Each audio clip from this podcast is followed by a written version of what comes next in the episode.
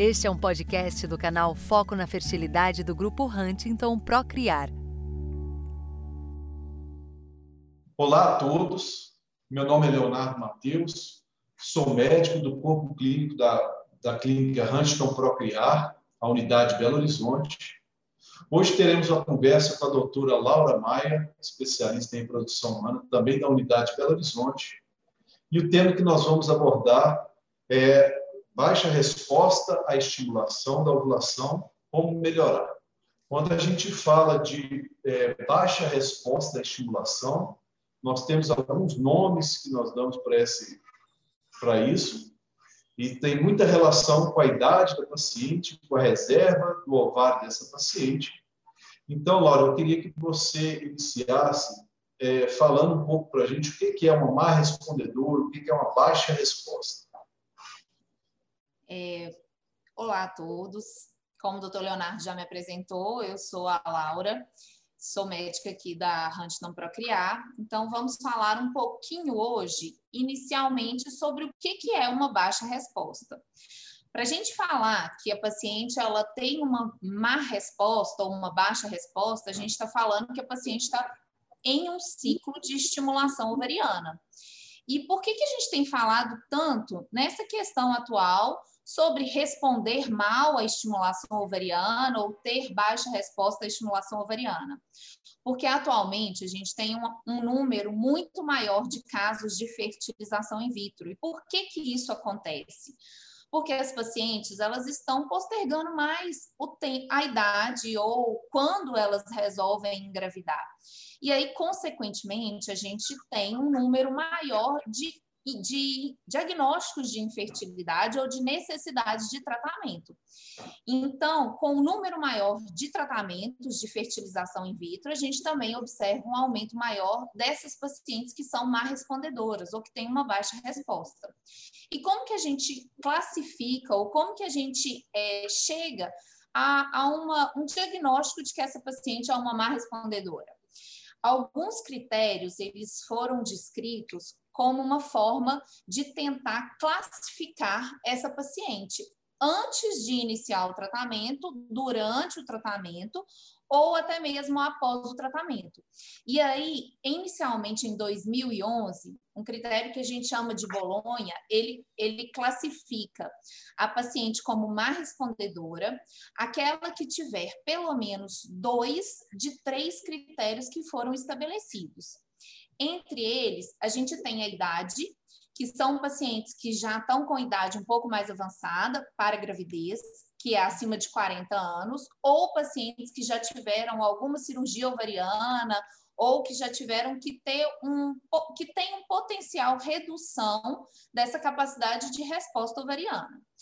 Outro critério é a baixa resposta quando submetida a um ciclo de fertilização in vitro, ou seja, eu coletei menos óvulos do que eu estava esperando. E essa, esse número ele foi é, colocado como limite de pelo menos três óvulos, ou seja, abaixo disso a gente considera três ou menos, a gente já considera como uma resposta.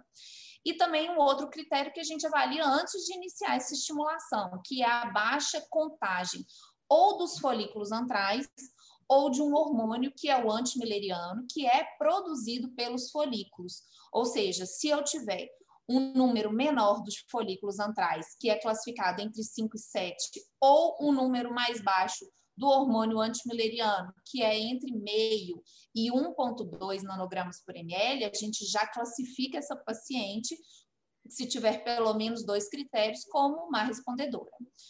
Uma outra opção também de classificação foi reavaliada em 2016, e aí a gente tem um outro nome para essa estratificação, que a gente chama dos, da avaliação de Poseidon, que classificou pacientes em quatro grupos diferentes.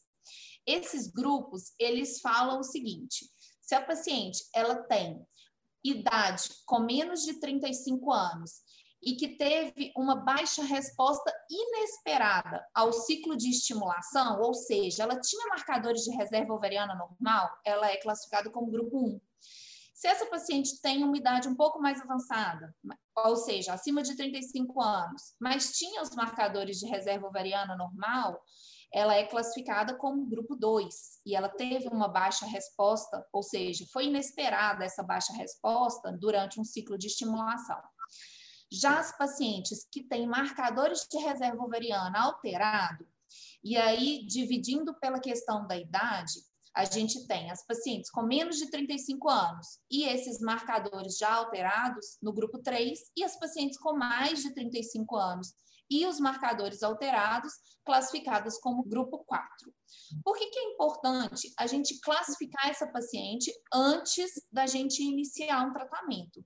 Porque o tratamento ele tem que ser individualizado. Então, para individualizar essa paciente, eu preciso de entender se ela tem maior capacidade de resposta ou pior capacidade de resposta.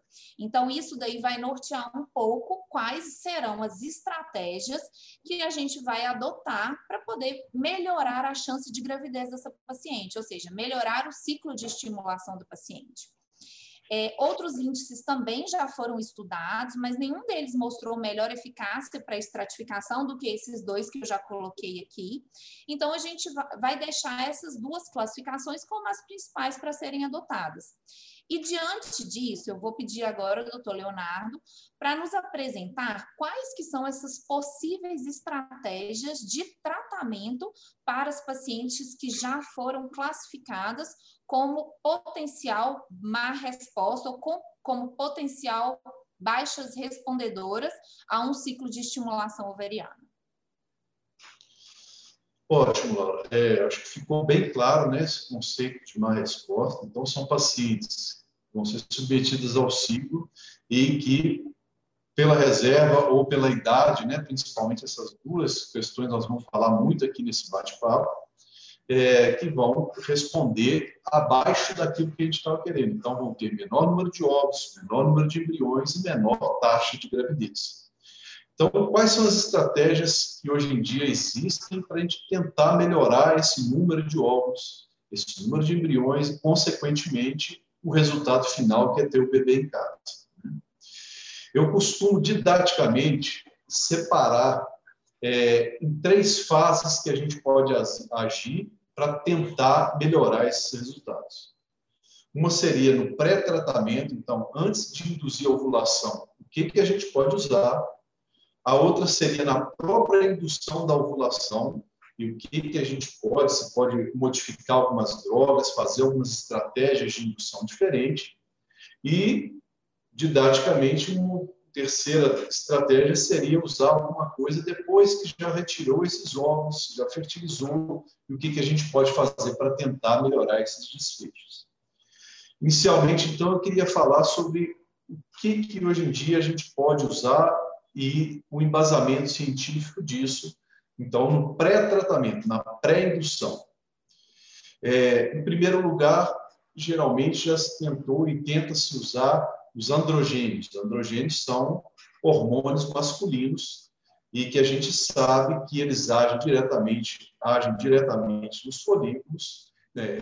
potencialmente eles podem aumentar esse número de folículos e talvez aumentar o número de óvulos.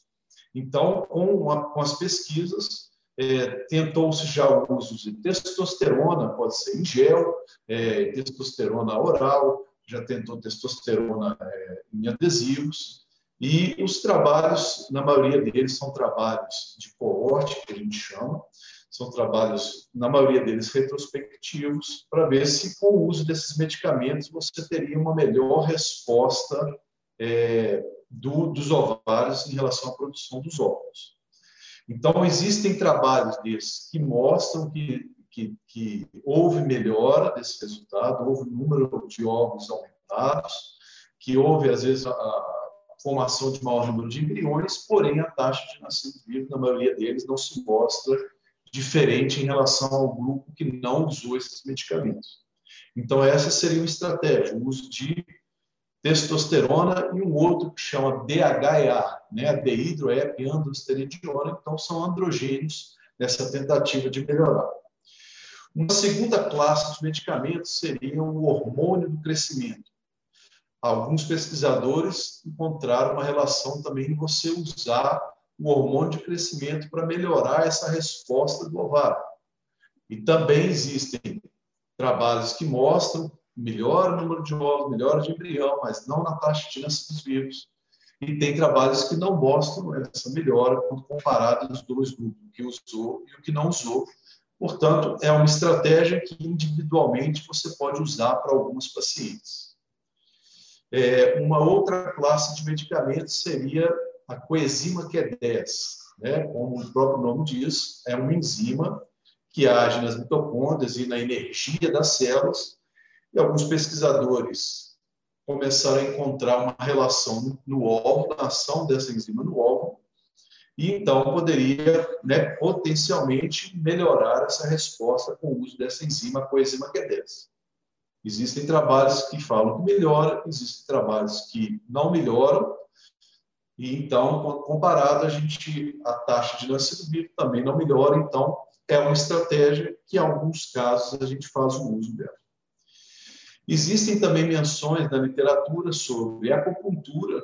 Nós sabemos que é um tratamento que traz um grau de ansiedade, né, que, do ponto de vista financeiro, emocional, é pesado. Então, é, na China, eles usam muito a acupuntura, porém, sem uma comprovação científica, é, talvez pode ter é, melhora ou não. É, algumas pacientes, e aí são grupos um pouco mais selecionados, de, que apresentam doenças autoimunes, parece que o uso de glicocorticoides, né, os corticoides, parece melhorar as taxas nessas pacientes. Então, é muito, muito bom fazer uma anamnese bem feita, ver os tipos de medicamento que a paciente usa, porque em alguns casos a gente pode é, precisar fazer o uso desses corticoides. Ok? Então, eu resumi um pouco aqui quais medicações hoje em dia a gente tem feito uso ou é preconizada na, nas pesquisas científicas. E agora, Laura, eu queria que você abordasse um pouco o que a gente pode fazer na indução da ovulação para tentar melhorar isso. É, então, na verdade, a gente está com uma paciente já em tratamento. Então, a gente já tem uma indicação de fertilização in vitro, e aí a gente vai começar com a estimulação ovariana. O que, que eu posso fazer para aumentar a minha resposta à medicação? São as estratégias que o doutor Leonardo colocou. Agora, eu preciso de escolher qual que vai ser a minha medicação. Eu vou estimular esse ovário com qual tipo de medicação, com qual dose de medicação, com qual protocolo que eu vou utilizar para poder fazer uma melhor resposta. E quando a gente fala em melhorar antes da estimulação, a gente está falando em melhorar até a própria contagem de folículos antrais, ou seja, estamos falando em marcadores para que esses marcadores melhorando, a gente consiga ter uma melhor resposta à estimulação ovariana. A gente está falando muito aqui sobre folículos antrais, e aí vale a pena só parar um pouquinho, só para pensar o que, que são os folículos antrais. A gente já tem uma reserva ovariana pré-estabelecida desde quando a gente nasce. Então, esses folículos antrais são os folículos que estão dentro do ovário, que fazem parte da reserva ovariana e que são recrutados mensalmente para poder ser estimulados durante um ciclo ovulatório. No tratamento de estimulação, nós vamos estimular os folículos antrais a desenvolverem para que eles consigam ter óvulos maduros e a gente consiga desses óvulos formar os embriões, que é o que a gente vai precisar para a gravidez. Então vamos lá falar um pouquinho sobre como que a gente pode melhorar o número de óvulos que eu vou coletar ou o número de embriões que a gente vai formar. Pode ser que nesses ciclos de estimulação a gente pense o seguinte: se eu tenho uma paciente com baixa resposta, Significa que se eu aumentar muito a dose de medicação que eu vou dar para ela, eu posso melhorar essa resposta.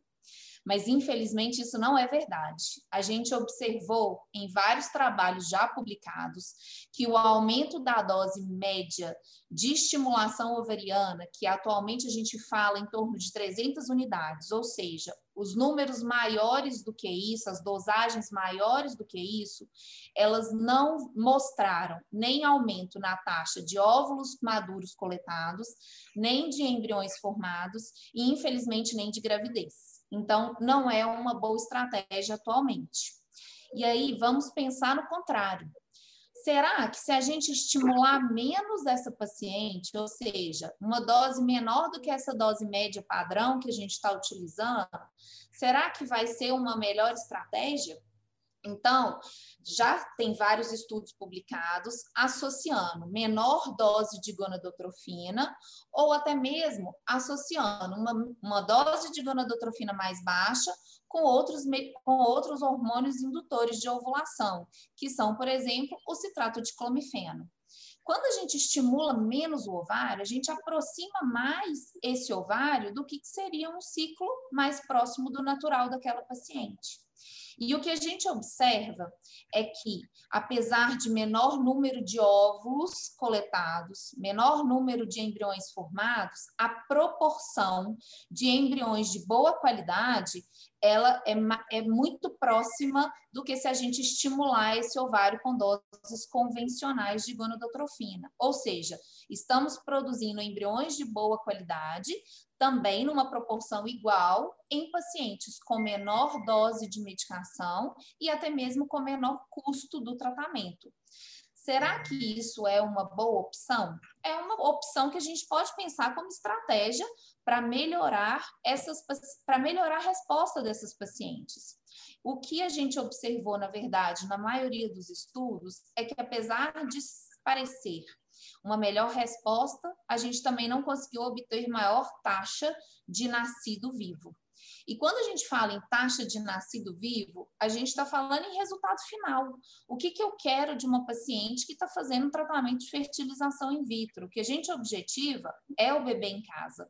Então, se eu falo que o que eu quero aumentar é a minha taxa de gravidez, eu quero aumentar e ter resultado final é a minha taxa de nascido vivo, porque é isso que vai fazer diferença com relação ao tratamento da paciente, e não simplesmente o fato dela ter um, um beta-HCG positivo ou um diagnóstico de gravidez. Por último, no, nas tentativas de melhora de estimulação ovariana, o que a gente tem mais falado, o que a gente tem mais estudado e o que a gente tem mais ouvido falar são as, a, é a estratégia que a gente chama de dupla estimulação ovariana, ou do STEAM. O que, que significa isso? Significa que eu vou fazer uma estimulação ovariana convencional, ou seja, iniciar essa estimulação no início do ciclo, que é a fase folicular, depois da coleta de óvulos, eu vou fazer uma segunda estimulação, que é na segunda fase do ciclo ou na fase lútea do ciclo, e aí a gente vai ter dois estímulos em um mesmo ciclo. E neste segundo estímulo, ou nesta segunda onda de recrutamento folicular que acontece na fase lútea, a gente tem observado até um certo aumento do número de óvulos maduros coletados e uma taxa cumulativa maior, sim, de embriões de boa, de boa qualidade que a gente vai conseguir obter.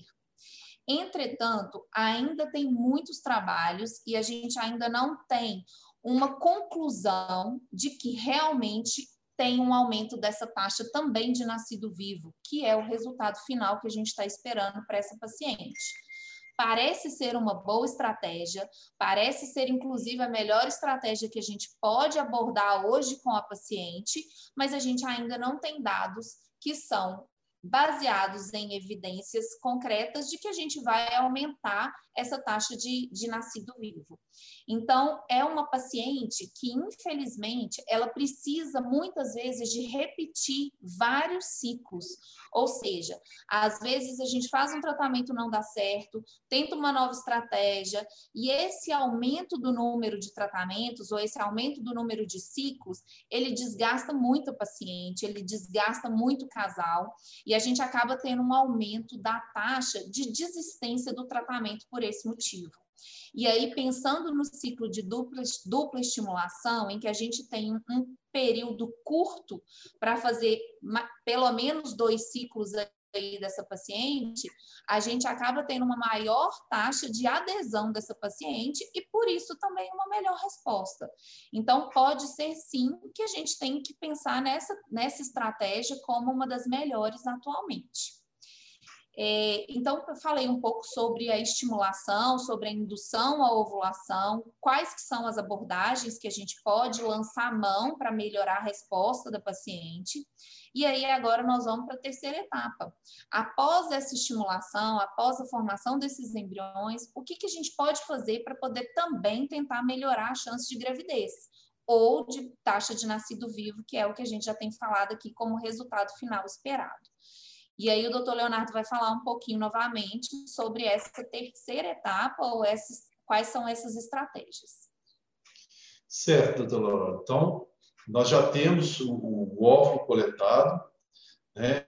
E muitas vezes já formamos o embrião, né? Mesmo que em poucas quantidades, igual você falou. E às vezes vai tentando fazer esse acúmulo, seja com, com estímulos um atrás do outro, né, com duplo estímulo, às vezes até um triplo estímulo, ou com ciclos separados.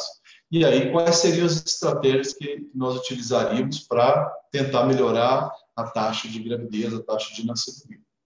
É, talvez a estratégia mais utilizada e mais ouvida hoje é um nome que internacionalmente está bem estabelecido, que chama freeze-all, mas nada mais é do que você congelar todos os embriões obtidos e aí fazer posteriormente essa transferência do embrião.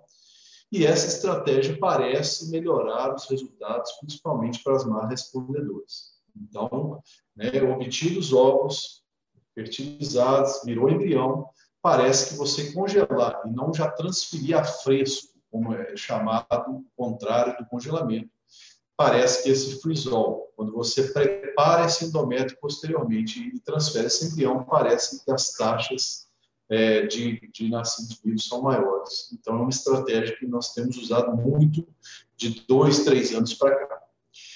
É, uma outra preocupação de, de nós médicos é a questão de qual que é o tempo, qual que é o tecido, o endométrio que vai receber esse embrião, se a gente pode melhorar o aspecto desse endométrio, né, a, vamos colocar assim, a receptividade desse endométrio.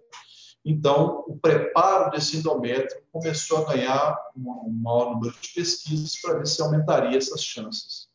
Porém, ciclo natural, sem usar nenhum medicamento, usar medicamento não parece interferir, até porque a gente tem que lembrar que nas mais respondedoras ou em qualquer ciclo de fertilização, o óvulo parece ser o personagem principal dessa, desse tratamento e então é, parece ser o que determina mais isso está muito relacionado à idade. Okay? É, uma outra questão, e aí já entra mais na parte de pesquisa, seria tentar pegar esses ovos quanto mais cedo possível, aí pegar numa maior quantidade e tentar levar eles até a maturidade para depois serem fertilizados, é o que a gente chama de maturação ocitária in vitro. Ainda muita pesquisa, com os resultados ainda muito abaixo, porém pode ser uma, uma alternativa mais lá para frente, até o momento não. E uma outra coisa que está muito em voga na medicina é a utilização do plasma rico em plaquetas, que tem sido usado em várias áreas da medicina, é, já se tentou usar para aquelas pessoas que têm um endométrio mais fino, e tem muita pesquisa sobre isso, talvez em reprodução humana seja é, o mais indicado hoje, a utilização para esse tipo, e algumas pesquisas têm mostrado essa injeção plasma rico em plaquetas no ovário antes da, da ovulação, para tentar aumentar o número de ovos, mas ainda muito nessa fase, de, nessa fase de pesquisa e que a gente não tem ainda respaldo para começar a utilizar no nosso dia a dia. Então, passamos aí por essas três fases. Antes do tratamento, o que, a gente pode tentar fazer no tratamento, na indução e no pós-tratamento, né, no pós-retirada desses ovos.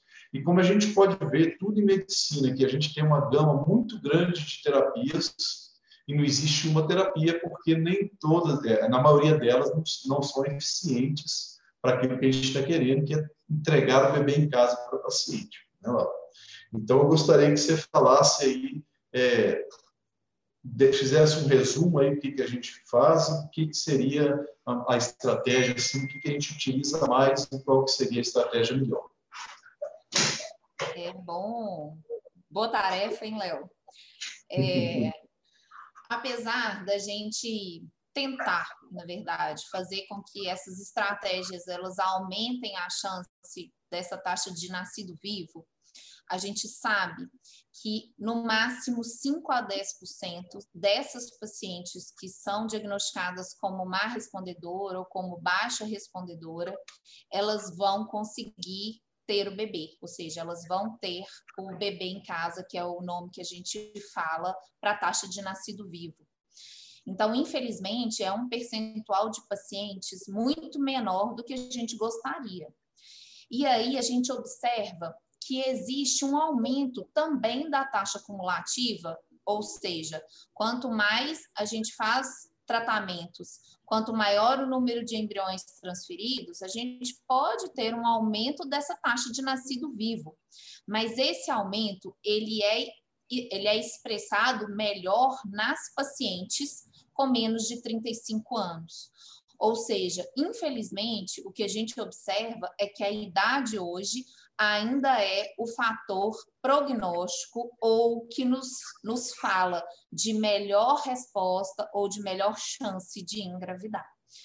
Então, nessas pacientes com menos de 35 anos, a gente pode até pensar em um maior investimento, em maior número de tentativas de tratamento, em abordar essas estratégias ou esgotar essas estratégias antes da gente partir para uma segunda opção.